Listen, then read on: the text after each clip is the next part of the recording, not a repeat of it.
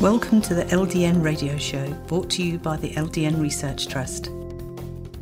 I'm your host, Linda Elsegood. I have an exciting lineup of guest speakers who are LDN experts in their field.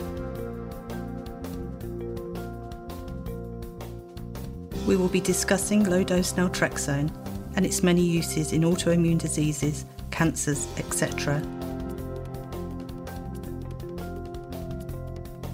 You're invited to join us on air asking your questions by calling in on the local rate phone numbers in the UK and the US, which can be found on ldnradio.org. Thank you for joining us. Today's guest is Dr. Darin Ingels.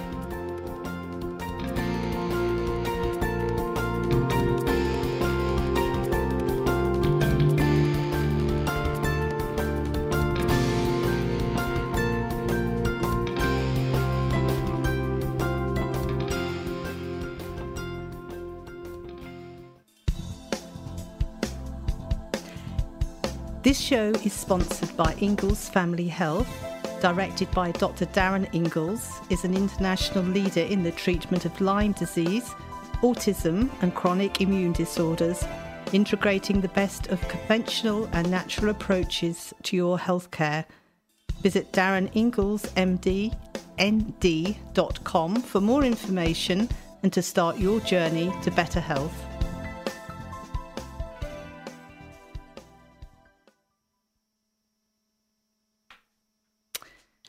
So today we have with us Dr. Darin Ingels, who is a licensed naturopathic physician in the state of Connecticut and a licensed doctor in naturopathic medicine in the state of California, where he maintains practices in both states.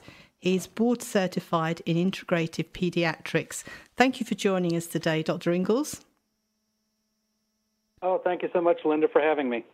So, we're really excited. Um, Lyme disease is a a really hot topic. Uh, we actually had Dr. Brian Udell talking about autism um, last week, and people are really, really interested not just in autism, but for other conditions where children can take LDN. Now, Dr. Brian Udell sticks to um, autism, so we would be really keen to learn from you about dosing and timing and what conditions that you treat um, children for.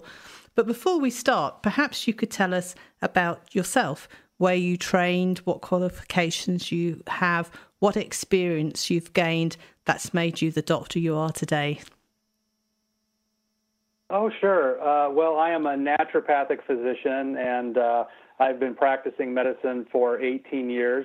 Prior to becoming a naturopathic physician, I was a clinical microbiologist, so I'm a board certified medical technologist and I worked uh, in microbiology and immunology at a large teaching teaching hospital outside of Chicago, Illinois.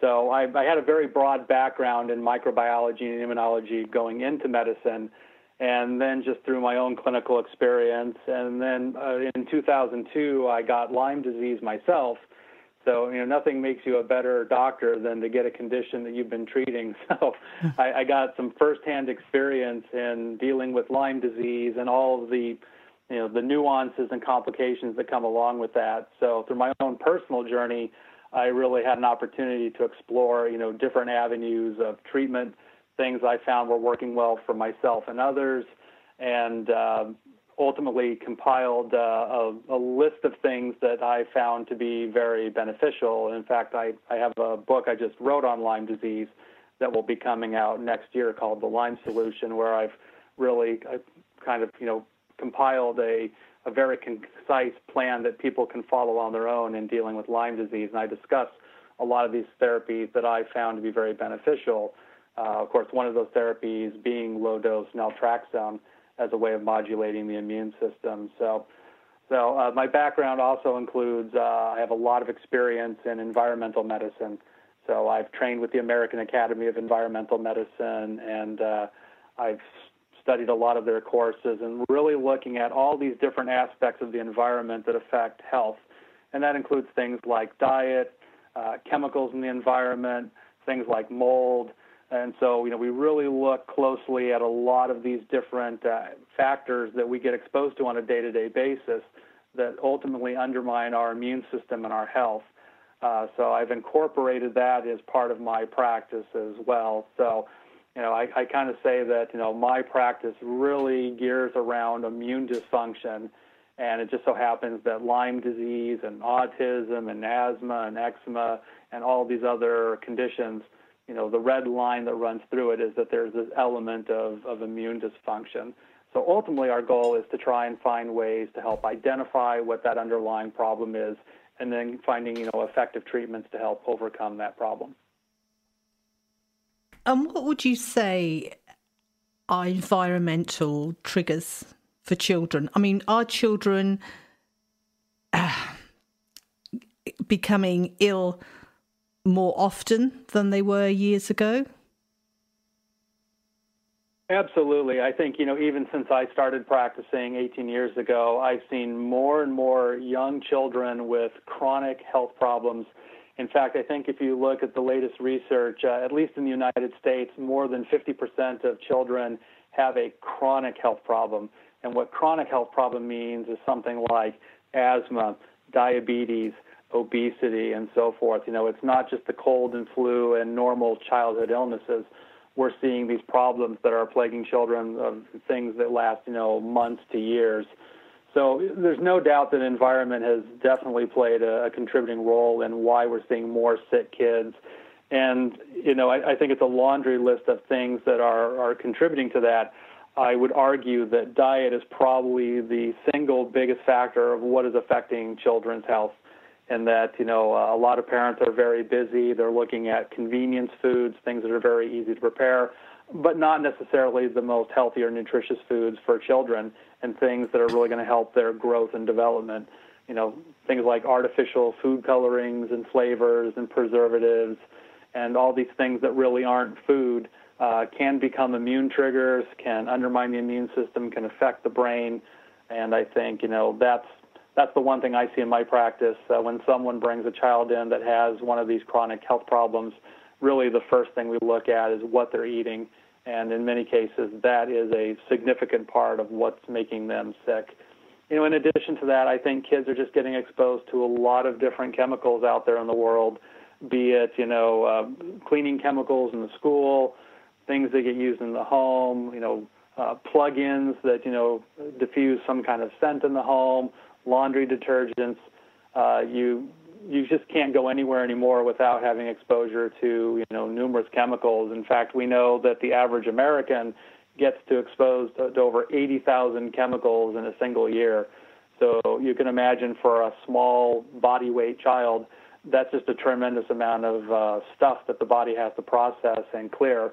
And you know, as we learn more and more about genetics, you know, we understand that some people are just born with a genetic disposition that they're really not very efficient at clearing out chemicals, and their detoxification pathways really don't work very well. So if you're genetically disposed that way, and you have a lot of exposure that increases your body burden, uh, that combination can just set a child up for being, you know, quite ill.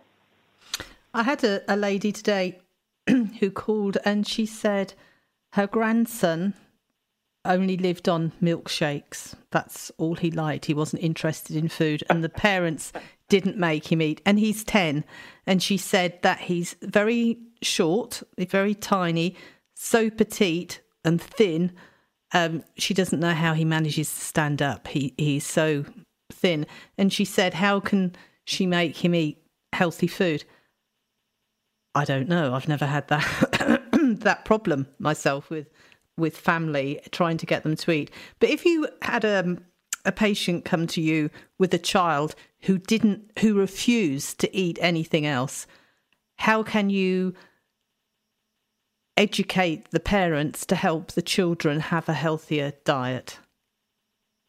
I mean, a 10 year old is, is well, quite think... stubborn. Oh yes, look, I, I have kids in my practice that are extremely stubborn as we're trying to institute new diet patterns, new ways of eating.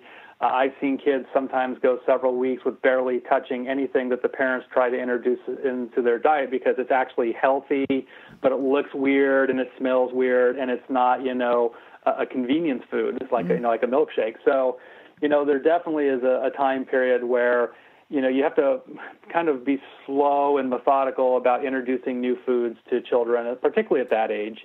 And I, think my best advice for parents is this all has to start very early in life. And what I see is a lot of parents uh, from the get-go, kids are given, you know. Um, little Oreos or something like that as their first snack food, which is you know loaded with sugar and preservatives. So I think the child's palate from the get-go gets used to those kind of foods. And I look uh, at American children relative to other children in you know Africa and Europe, where I don't see this early addiction to convenience foods. And I think it's just the way that the children are brought into the food world and how foods are introduced into their diet that their palate from an early stage develops so that they're used to eating real food. And I've seen, you know, children come from other parts of the world to the U.S. who won't eat a lot of the foods that American children will eat. They just think it's disgusting because they've actually grown up eating real food. And to them, you know, the chemical taste of it just isn't appealing. So the best thing a parent can do is from the get-go is start, you know, introducing real, whole, organic foods, fruits, vegetables, you know, show the child diversity of textures and taste and flavors and smells. And I think that that helps the child uh, accommodate to eating, you know, various different foods as they get older. Now, if you've already missed that point and said the child's 10 and they're already used to eating milkshakes, you know, it, it is a bit more challenging. But the good news is, you know, it is built into our DNA that, you know, when we're hungry, we will eat. And sometimes there is a little bit of a struggle between the child and the parent of getting them to eat new healthy foods. But I sort of equate it like getting a drug addict off a drug. You know, you have to go through that period of breaking that cycle because in some ways, when they eat these foods, they do get a good feeling. It is very satisfying for them. And when you pull that away, they don't get that instant gratification and they can get very irritable and crabby. Uh, but if you can break that cycle, often I find is that kids will be open to trying new foods, will start to eat, you know, more uh, new things that perhaps they kind of shoved away initially. And in really, really severe cases, I actually encourage uh, to recruit a behavior therapist to come in and help the parent, you know, basically teach the parent how to introduce new foods to their child because they're the experts at the behavior part. And although a parent can come up with really great ideas of new healthy foods for a child to eat, if they refuse it, it can just become a struggle at the dinner table. So sometimes getting some professional help to give you some guidance on the best way to introduce foods. And there's really lots and lots of creative ways that that can be done. And I find, you know, even hiding vegetables in a meatball. I find most kids will eat a meatball. So if you can, you know, grind up, you know, some uh, kale and chard and blend it into your meatball and give the kid a meatball, great. At least now they're starting to get some vegetables into their diet, which is more nutrient nutrient dense foods. And even something as simple as that can be an introduction to starting to transition a child's diet. Mm. And talking about um, autism, what would you say the main triggers for autism are? In terms of what causes autism? Yes. Well, I think that's a very complex question, and of course, none of us really know the answer. Uh, my experience is uh, it's been it's been a very broad scope of things that, on the surface, seem to trigger autism. I've had children who were born with autism that never developed normally. Uh, the vast majority of my patient population these children were developing normally, and then many of them, after receiving vaccinations, started to regress. I've had some children who had birth trauma. I've had other children who were doing well until they got a certain infection, and after the infection, they regressed into autism. So I, I don't think there's any one because mm-hmm. uh, I think there are multiple causes, but I think again the the common theme is that there's something along the way that's a disruption to the immune system. And once that occurs, uh, neural development starts to shift. How easy is it to help families with an autistic child for that child to lead a relatively healthy life? Well, autism is challenging for many, many reasons, you know, because you're dealing with so many different facets of, of the child. You know, we think of autism as really being the sort of, you know, neurodevelopmental problem, but most of the children I work with have many, many physical problems on top of that. A lot of them have gastrointestinal problems. They're chronically constipated or chronic diarrhea. They have a lot of abdominal pain. So a lot of the behaviors we see are really just a child that doesn't feel well. And because often they lack the language to express themselves, if they have a headache, if they have a bellyache, if their arm hurts, you know, they just can't express it in a way that's meaningful to us or the parents. And what we see is, you know, aggressive behavior, or acting out, or sometimes what we call stereotypic behavior, or what they call stimming, where a child might flap their hands, spin in circle, uh, do weird things with their eyes. And I think that's a way that they're trying to relieve some of that, that pain or anxiety that, that happens.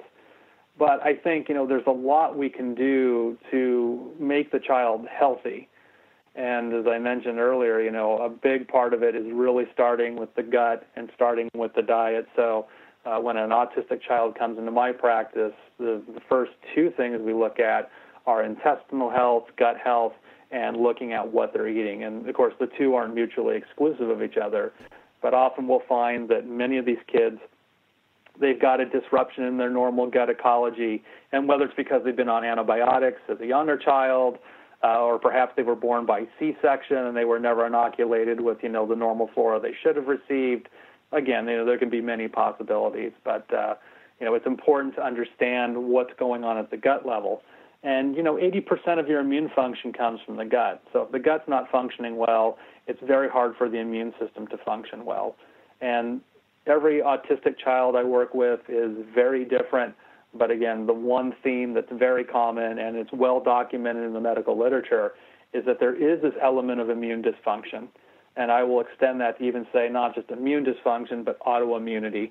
And I think that's a lot of what triggers the type of things that we see and associate with autism. What about dosing for children with autism? Do you recommend the cream and how do you work out what dose to start with? Yeah, so I uh, come from the camp of I like to start small.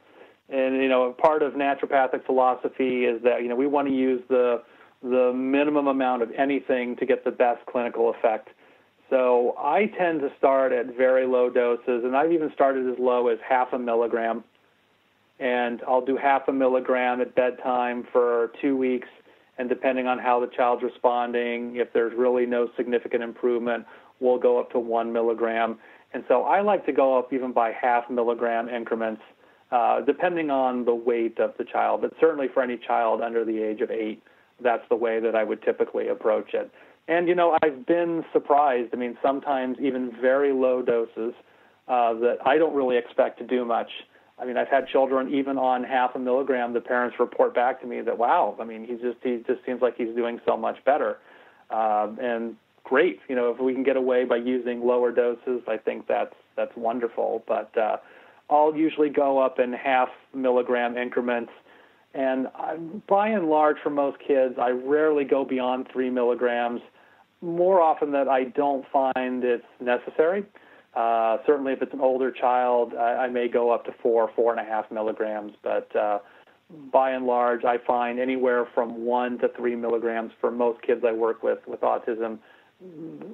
Most kids will respond somewhere in that dosing range. Mm-hmm. So, for the children that take LDN for autism, do the parents ever give you feedback of any adverse effects? Off the top of my head, I can think of two kids that uh, the biggest complaint was just their sleep was really horrible. Now, in all fairness, in both these children, their sleep was already horrible to begin with, uh, but they went from bad to worse. Uh, and of course, this is sort of a well known potential side effect of LDN anyway. But uh, by and large, I mean, it's been very well tolerated. And I kind of feel like by starting off at very small doses and titrating up slowly, that probably gives the body a better chance to acclimate to it anyway. And uh, again, I really haven't seen any other negative effects other than again, a couple of kids that, that had some sleep issues, but I certainly haven't seen any uh, regression in behavior, more stimming behavior, uh, anything that's negative in that way. Mm-hmm. All right. Well, we'll just have a quick break and we'll be back in just a moment. Thank you.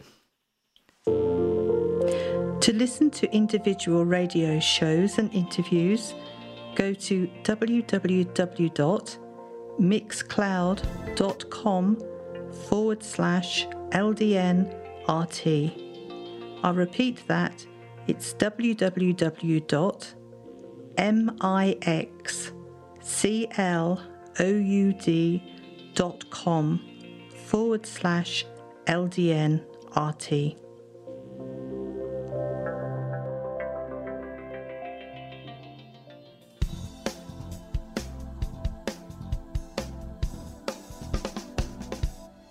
This show is sponsored by Ingels Family Health, directed by Dr. Darin Ingels, is an international leader in the treatment of Lyme disease, autism, and chronic immune disorders, integrating the best conventional and natural approaches to your healthcare. Visit dariningelsnd.com for more information to start your journey to better health.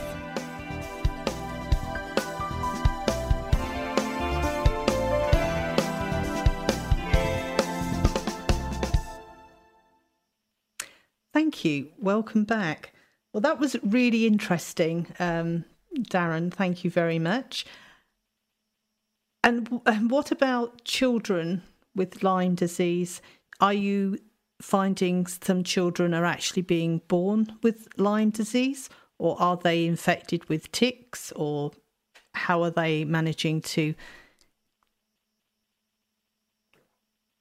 Yeah, you know, that's a really great question. And I, have seen a lot of children with Lyme disease, uh, and especially the young children. Uh, a lot of these children have mothers that also have Lyme disease. So, unfortunately, there's nothing in the testing that can differentiate what was passed on potentially from the mother and her antibodies versus a child that may have had his, his or her own tick bite. Uh, if you look at the medical literature, it will tell you that there's no known maternal transmission of Lyme disease to children. That's what the medical literature says. What the medical literature does show is that moms that have Lyme disease have a higher risk of children being born with birth defects. In saying that, though, I have seen many, many children who were born to mothers who had Lyme disease that seem to exhibit a lot of similar characteristics that their mothers have in having Lyme disease. And as a former microbiologist and understanding blood-borne diseases, you know, as far as I know, when you're a pregnant mom, you know, you share blood with your baby for almost 10 months. So I think mm-hmm. it makes a lot of sense that something that can be sped through blood can be passed on. Now, it may look different than typical classic Lyme disease we would see in adults, but I've seen children that have various, again, neurodevelopmental issues, uh, wandering joint pain, other types of things that aren't otherwise explained. And I see kids who go to their pediatrician or even a rheumatologist and they get a very thorough, you know, workup and different blood work and nothing really comes back and can explain why they have this myriad of symptoms. And yet, you know, we do antibody tests and sometimes we'll see that they have antibodies that suggest they might have had exposure to Lyme disease and often, you know, I'll treat them even empirically, and we'll see improvement. And for example, I have a child in my one practice who I started working with about a month ago, and mom has had Lyme disease for uh, over seven years. Her son is now six, and he was hospitalized about a month ago with uh, unexplained fever that ran about 104 uh, degrees Fahrenheit and he had joint pain and just a very unhappy child. And after two weeks of going through various tests, they couldn't find any explanation of why he had these high fevers and the joint pain. And what was striking is that his joint pain, you know, wandered from one joint to another. And as far as I know, and uh, after studying a lot of bugs, I don't know of any other organism in the world that causes that kind of symptom other than Lyme disease. So we uh, and the doctors at the hospital actually uh, this was in California, and his doctor actually refused to even test him for Lyme disease, saying there is no Lyme disease in California, mm-hmm. which is ridiculous because it's been reported numerous times. But despite that, we tested him when he was discharged, and sure enough, he's got evidence that he has exposure to Lyme. So, is it possible that he's carried these antibodies from his mother for six years? Probably not. That's not the way the immune system generally works. So, I think it's likely that he had separate exposure, and this is a family who does spend a lot of time outdoors, and uh, and he's out playing in the fields, and so I think it's very possible he got exposed to uh, to the organism. But we started treating him with herbs uh, empirically, and after about 10 days of herbal therapy, his symptoms almost completely abated. The fevers broke, his joints feel great, and in fact, I just had a conversation with the mother less than a week ago, and he's doing great and feels fine. So, was it Lyme disease? I think it's very probable, but uh, I think you know this this sort of speaks to the complexity of Lyme, especially in children, as to you know we're always trying to figure out you know when they got exposed, how they got exposed, if they got exposed, and unfortunately, with the current testing that's available, we don't really have a great way of measuring Lyme directly in the body. It's a very hard organism to culture. And even with some of the current DNA testing that's available, like PCR testing, uh, it's just not very sensitive. So it misses a lot of people who have known Lyme disease. So our technology hasn't quite caught up yet to being able to definitively say, you know, yes, you have Lyme in you now and it's active you know, the best that we have are these antibody tests that at least give us some idea about whether a child has had exposure. Wow, I, am I've spoken to many people that have um, got Lyme disease, and the things that they go through. I mean, it's awful. All these different co-infections and things. But if you have a mother with Lyme disease and she has passed that on to her baby, and the baby is very restless and crying and, and not happy, how would you go about treating a baby with Lyme disease? How would you first know well, it's Lyme for, disease? Yeah, for infants uh, and toddlers, uh, one of the, the safest ways that I found is uh, I like to use a series of liquid herbs that were developed by Dr. Lee Cowden uh, he's a medical doctor here in the U.S., a cardiologist actually, who sort of haphazardly ended up treating treating a relative that had Lyme disease, and from that it sort of became a, a passion and a specialty of his. But uh, these herbs are all derived from South America, and uh, they've actually been studied uh, by a researcher at the University of New Haven here in Connecticut, and uh, have found to be very, very effective at treating Lyme. But they've also been shown to be very safe. And what I like about these tinctures is that you can use drop doses for children, and even these very small doses, because the herbs are very potent and concentrated, uh, seems to be again very effective at helping you know get rid of Lyme. So for uh, my young kids, uh, I like a series of uh, of these tinctures. Dr. Cowden himself has a very uh, broad protocol where you take a series of herbs for one month, and then next month you change to a different set and over the course of five months, you cycle through a series of various herbs. And it is very effective, but I've sort of found that you can tailor down to just a few of those herbs, and that combination alone seems to work really well for a lot of people. So I kind of call it my modified Cowden protocol, and uh, that tends to be my go to for young children. It's just amazing, isn't it? How years ago, before there was the modern medicine. Everybody was having herbs and f- finding out which plants were to help you. And it seems as though we've gone full well, cycle. Know, Exactly. You know, it's funny. Uh, there's a, a, book that many doctors use called the Merck Manual. Obviously, the, the drug company Merck is the one who publishes it. But they celebrated their 100 year anniversary uh, in 1999. So they released the 1 to 100 year version of the Merck manual from 1899. And what was amazing is you look through it, it was all herbs. Mm-hmm. you know, this was the, the go to treatment. So, you know, as, as what happens in medicine, you know, if something starts to fall out of favor, it's not because it didn't work. it's just because something else came along that was shinier and sexier and you know good marketing uh, to get you know certainly doctors to stop using a well well used and well studied therapy because now there's something newer and they'll tell you it's better and uh, but you know herbs have a very long tradition of use and uh, you know, we've been using herbs for millennia in various cultures, and uh, a lot of these herbs, and certainly in the last maybe 50, 60 years, we've really understood more about the pharmacology of these herbs. So we've studied plant constituents, and we know that many of these plants, in fact, actually a lot of drugs that get used are derived from these plants, and we discover these drugs from the plant.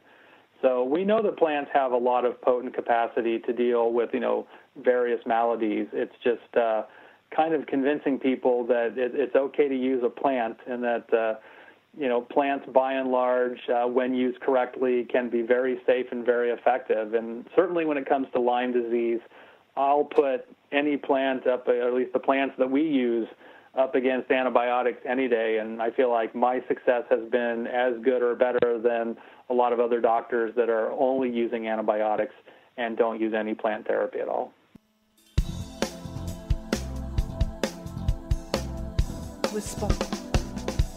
by Ingels Family. This show was sponsored by Ingels Family Health, directed by Dr. Darin Ingels as an international leader in the treatment of Lyme disease, autism, and chronic immune disorders, integrating the best of conventional and natural approaches to your healthcare. Visit dariningelsnd.com for more information and to start your journey to better health.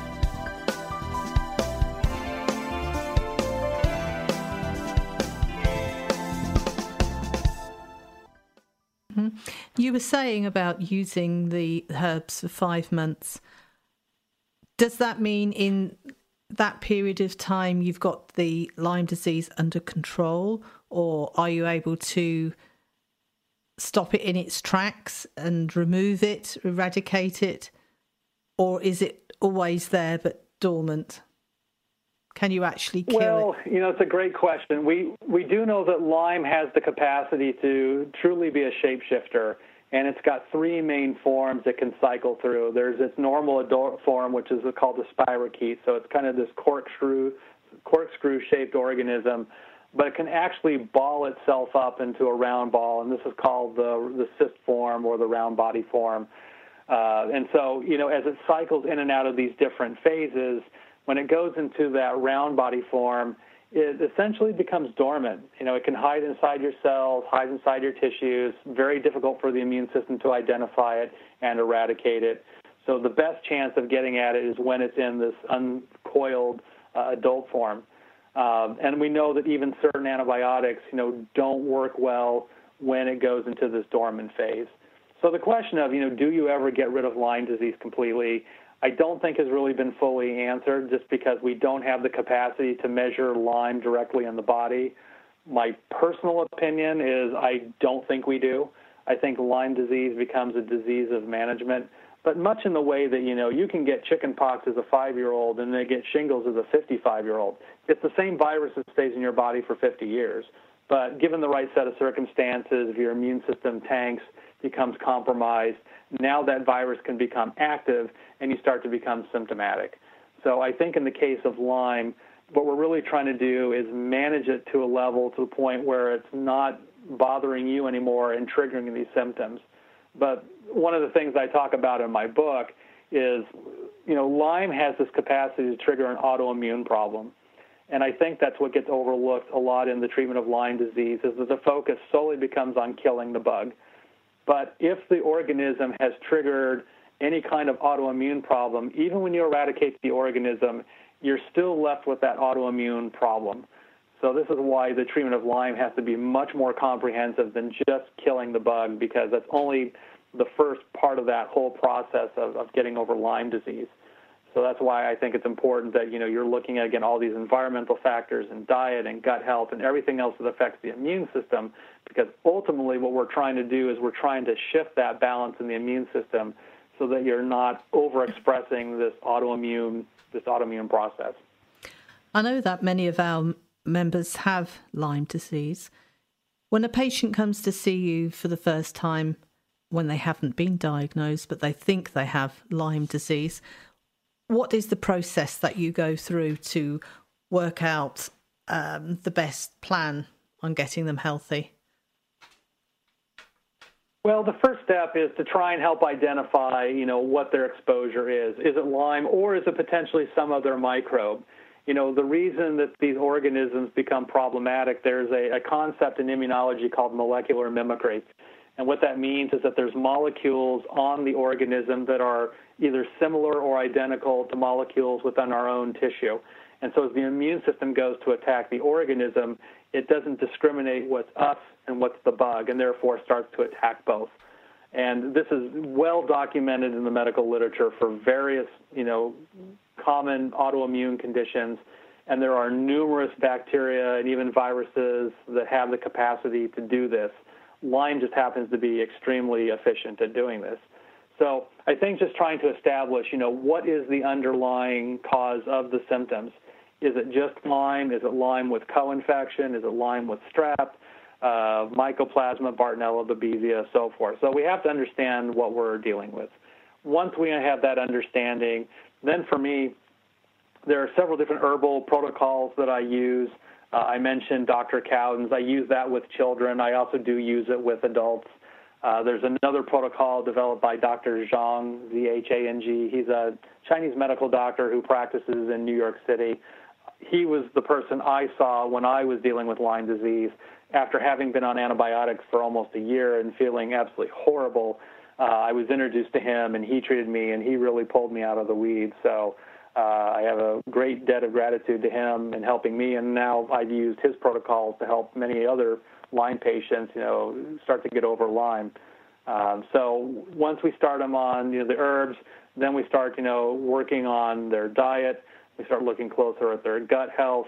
I do a full sort of environmental uh, uh, control of everything else that's in their their home, their work that might be affecting them. So we start talking about, you know, cleaning up their home, getting away from using toxic chemicals, getting away from, you know, using pesticides and herbicides on their lawn, uh, making sure that they're not using, you know, detergents and things of that nature that have, you know, other uh, chemicals in it that might be harming them and undermining their immune system. And then beyond that, you know, we talk about other lifestyle factors. You know, most of the Lyme patients I see are terrible sleepers. And sleep is that time when you have the opportunity to repair and restore your body. So if you're not sleeping well, it's going to be very hard to get over any chronic illness, let alone Lyme. So we work on strategies to try and help improve sleep. And I think exercise is very important for Lyme patients. And I know myself when I was in the, the throes of it, doing any type of physical activity seemed really daunting and, and not possible. But I found that, you know, there's always a little something most people can do. Uh, I mean, I haven't had Lyme patients in wheelchairs that they're limited in what they can do, but there are still some things they can do.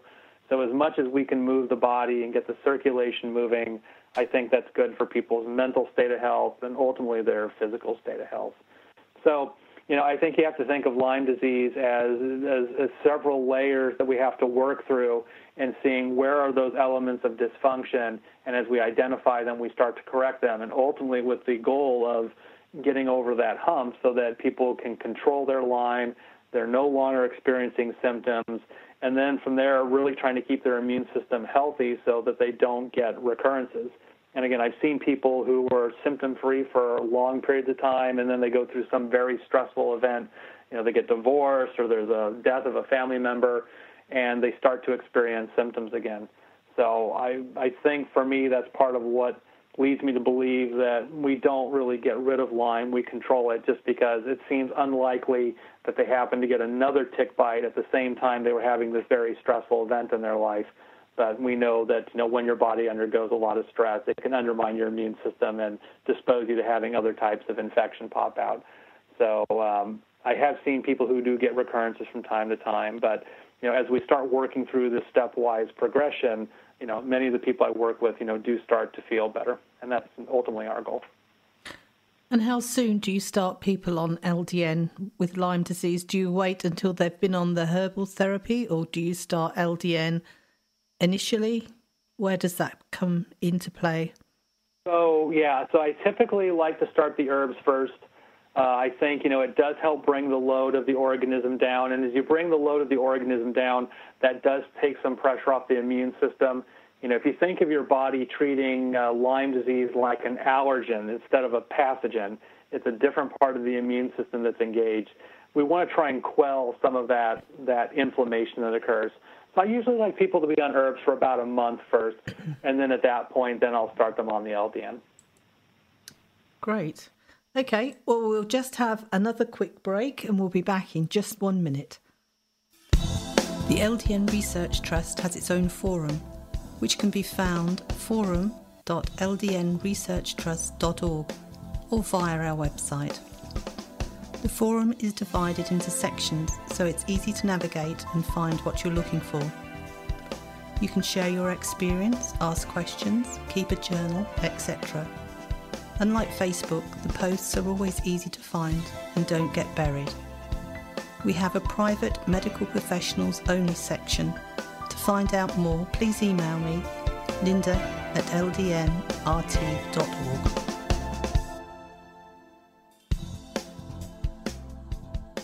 This show is sponsored by Ingels Family Health.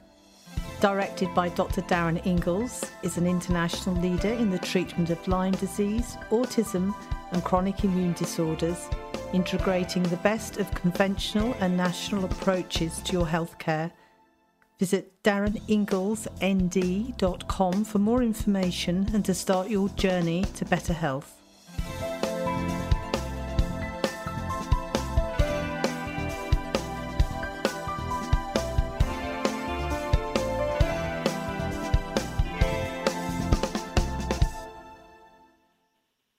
Thank you and welcome back. We haven't yet spoken about um, chronic immune disorders, and I would like to discuss that in children, if that's okay. Of course. So, what are the so, chronic uh, immune disorders you're seeing? So probably the biggest chronic immune disorders uh, can probably fall under the umbrella of of allergies, asthma, and eczema. You know, they call this the the atopic triad. So these are you know very common allergies. But an allergy itself really is an immune dysfunction. Your body has identified something that's a normal part of your world and is treating it as if it's not normal. So something along the way has sensitized somebody to being uh, having an immune response to you know things that you know float around in the air and you breathe in or you ingest. And uh, again, you know we've seen this massive increase in allergies and asthma in, in Western society around the world. So it's not unique to the United States. You see it in the UK, you see it in most places in Europe, and uh, I think again it, it probably speaks to uh, multiple factors, uh, including you know chemical exposure, diet, and so forth. Uh, but uh, again, we've just seen more and more children, you know, experiencing these um, these conditions. And I'll even say, starting at an earlier age, you know, I think when I first started practicing, I saw very few children under the age of five or six that had, you know, hay fever, you know, regular run-of-the-mill allergies. Uh, and you know asthma to a certain degree, but I'm seeing more people now at you know 18 months, two years old, that are having severe asthma and severe hay fever, and you know I mean eczema has always been a childhood problem, so I don't think that's changed as much. But definitely for uh, for hay fever and asthma, I've seen more younger children who've started to develop these problems. But, and then I just see kids who get sick a lot you know, the parents complain that, boy, every cold and flu that comes along, he's the first kid to get it, he's the last one to get rid of it. And so I think to a certain degree that speaks to the level of how well a child's immune system is functioning. Hmm. So, what do you do to help these children? How do you approach it? So, yeah, so for kids that are having these type of issues, uh, the first thing we usually do is we do various types of allergy testing to try and help identify what the allergens are that are triggering the response. And then we use a therapy called sublingual immunotherapy. So sublingual immunotherapy are drops that can be administered under the tongue that contain each of the allergens that a child might be sensitive to. And the concept is a little bit like allergy shots. So by giving you what you're actually sensitive to, at a specific concentration, it actually starts to help build the immune tolerance so you become less sensitive or less allergic to that compound. So if a child was allergic to dust or ragweed, we can give them drops of dust or ragweed, and over time we keep increasing the dose and build their immune tolerance. And eventually it gets to the point where they no longer have that sensitivity at all. And again, I've used LDN in children with these type of issues because again, the fundamental immune problem that's happening is really the same. Um, in immunology, there's these cells called T helper cells, or they're called TH cells, and there's TH1 and TH2. And without making everybody an immunologist, very simply, you can think of TH1 cells being the direct scavengers of the immune system. So when they see a virus or bacteria, they go right after it and try to eliminate it. Where TH2 cells are the cells that are really more involved with antibody production. So they need a, a messenger to tell them that there's a problem before they can really react. But these TH2 cells are the cells that are more involved in allergy and autoimmunity.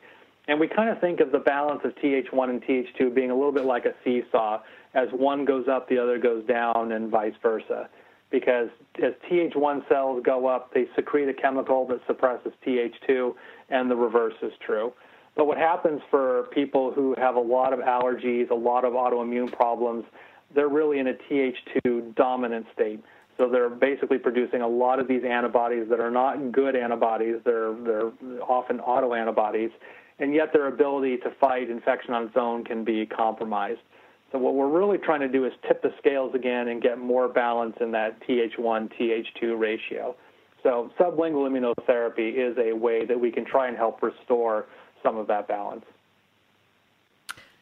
And do these children actually recover and continue growing up without these chronic immune disorders? Absolutely, and I've uh, found that the sooner we start, the faster it goes, and the less likelihood of seeing other allergies that develop further down the line. You know, when I see children who come into my practice at you know two, three, four, five years old, when we're able to deal with their allergies early in life, the likelihood of them developing allergies as they get older seems to go down much less. Now, I mean, I've only been in practice for 18 years, so I haven't been able to follow these kids for 30 years or 40 years to see what will happen when they become older adults.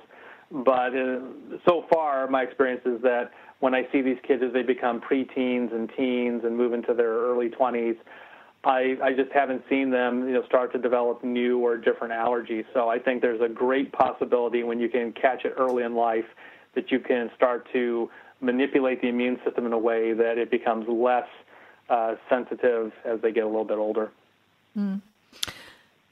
And do you, with these children, use liquid LDN?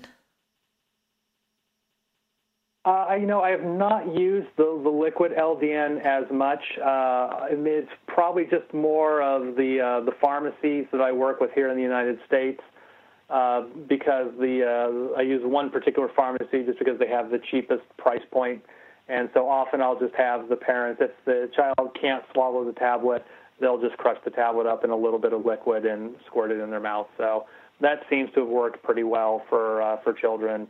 Um, so yeah, I've used the the tablets more than anything else. Mm-hmm. So, getting back to Lyme disease, you gave us the name of the book there, The Lyme Solution. When is that likely to be yeah. out? Uh, my scheduled launch date right now is April 3rd of 2018. So we we got a few months till it gets released, but uh, so far that's what they're telling me. Have you completed it yet? Yes, the book is done. I had no idea that it takes it takes about a year once you actually finish the book to get it through all the proper channels of marketing and distribution. So the book is done. It's literally just sitting there waiting to be printed and distributed to all of the booksellers. So I think it's going to be a very long, almost year long wait, but uh, unfortunately, that's the way the publishing industry works. Well, I was asked to compile an LDN book, and I think it was April, and it was going to be launched at the conference last year in February. I think I had 16 doctors writing chapters, and they had, uh, for it to be launched on time, I had to have all their chapters complete, I think by the middle of June, something like this. So it was contacting them saying, Would you please write a chapter on this topic on LDN? And by the way, you've got six weeks to go. And, and it and every single doctor did it. And I was thinking, okay, June. Now we haven't got, you know, we have until um, February for, for it to be launched. I had no idea. It was edited like by three different people. And then I thought, okay, we're done. Whew, it's all finished. But then it had to go to the proofreader. and, yes. and it was just like yes, an, one are press. Many layers. I know, uh, and I was very naive, and I I had no idea.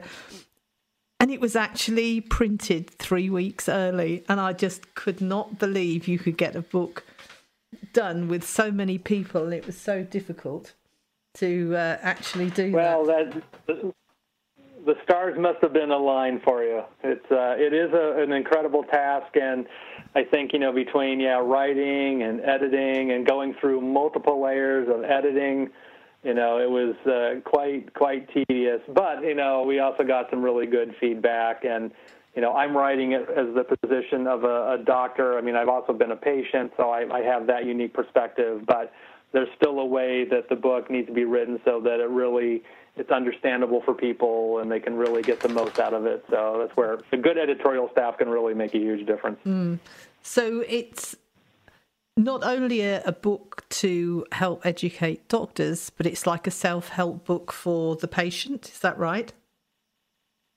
Yeah, this book is very specifically written for Lyme patients that this is stuff that you can do at home. And I do have a chapter and a half that's really therapies that you'll want to work with a doctor, including LDN, uh, things that might be prescription or, you know, you'll just need the guidance of a, a physician to help you. But the bulk of the book is really this is what you can do. So I really wanted to empower Lyme patients uh, to take control over at least as much as you can. And it's it's been amazing to me, you know, when people start implementing the program, how many people, even if they've already done a lot of other things for their Lyme, really start to feel improvement in their health. So uh, I really wanted this to be a, a, book for, for people so that they can start to take control over their own health. Mm-hmm. Now I'm on your website, and you've got some uh, very good tips there. and there's even a recipe for strawberry, coconut, and thyme ice cream, which looks beautiful. And I can see that you have maple syrup in there. so if and it's a, a you have this blog, you also have your email address and your phone number there.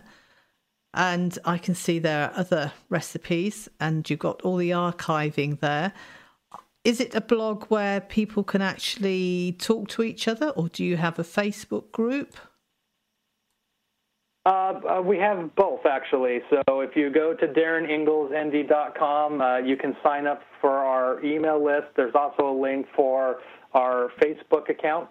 Uh, I actually have two Facebook accounts. I have one for just Darin Ingels ND, and then I also have one specifically for Lyme patients, and it's at Lyme Expert and where I just post exclusively content related to Lyme disease. But uh, we have a lot of really useful information. We post recipes that are very healthy and nutritious.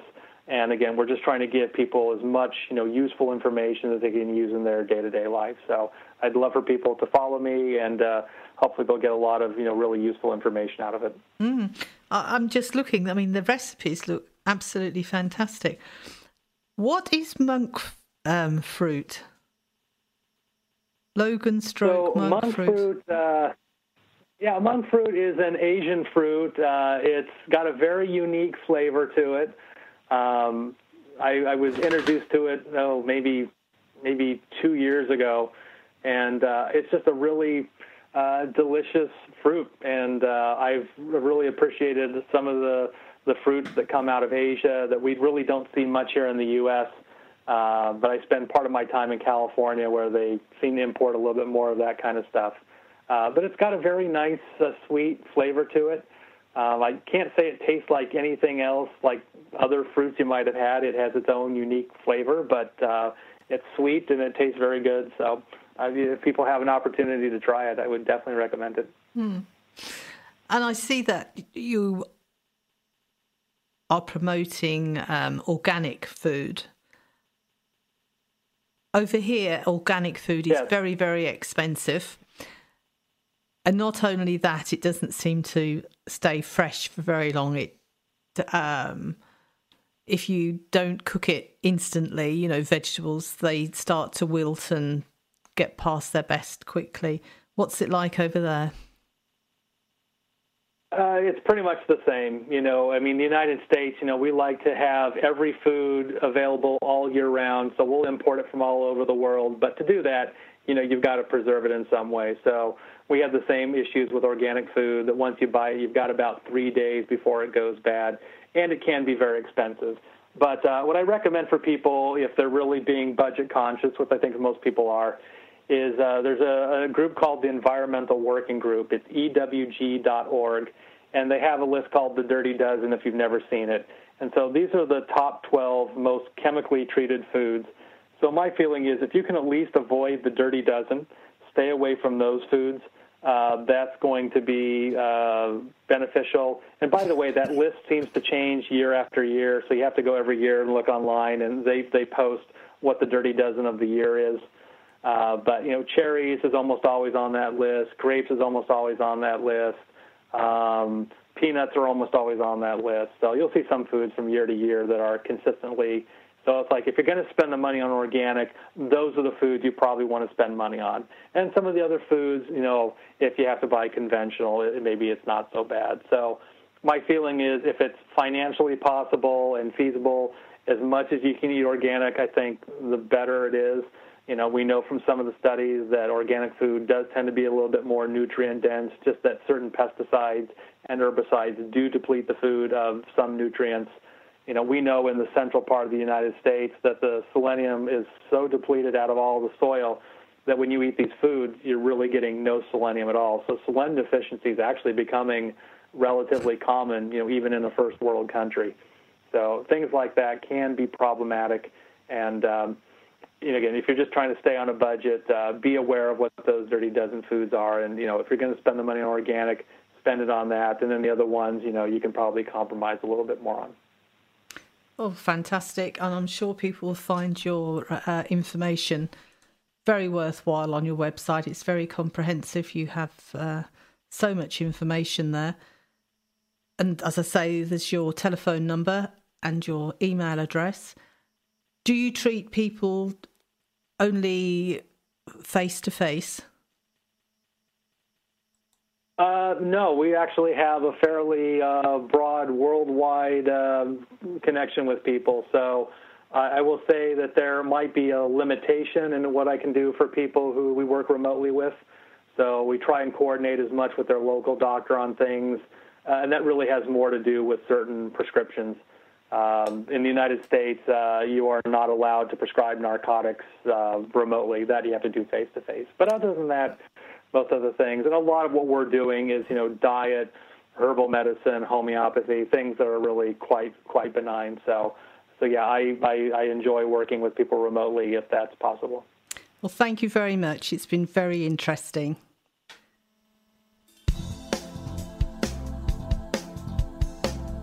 Response by Ingels Family. This show was sponsored by Ingels Family Health, directed by Dr. Darin Ingels as an international leader in the treatment of Lyme disease, autism, and chronic immune disorders, integrating the best of conventional and natural approaches to your healthcare. Visit dariningelsnd.com for more information and to start your journey to better health.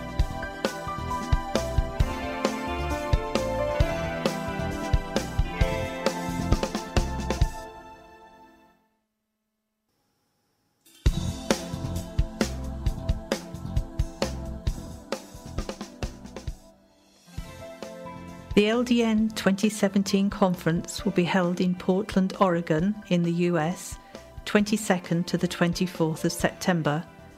If you are unable to attend in person, we'll bring the conference to you, regardless where you live. You can participate via our live stream. Check out www.ldn2017.com for early bird discounts. The conference will examine life changing breakthroughs for treating multiple sclerosis, Crohn's disease, colitis, autism, irritable bowel syndrome, lupus, fibromyalgia, rheumatoid arthritis, chronic pain, mental health issues, restless leg syndrome, and many other conditions using low dose naltrexone. For tickets, live stream, and sponsorship opportunities, go to www.ldn2017.com.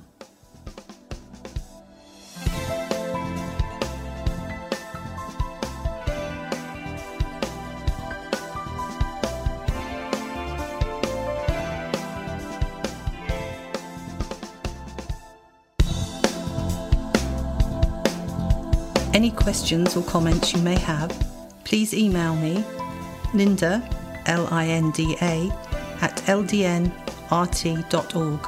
I look forward to hearing from you. Thank you for joining us today. We really appreciated your company. Until next time, stay safe and keep well.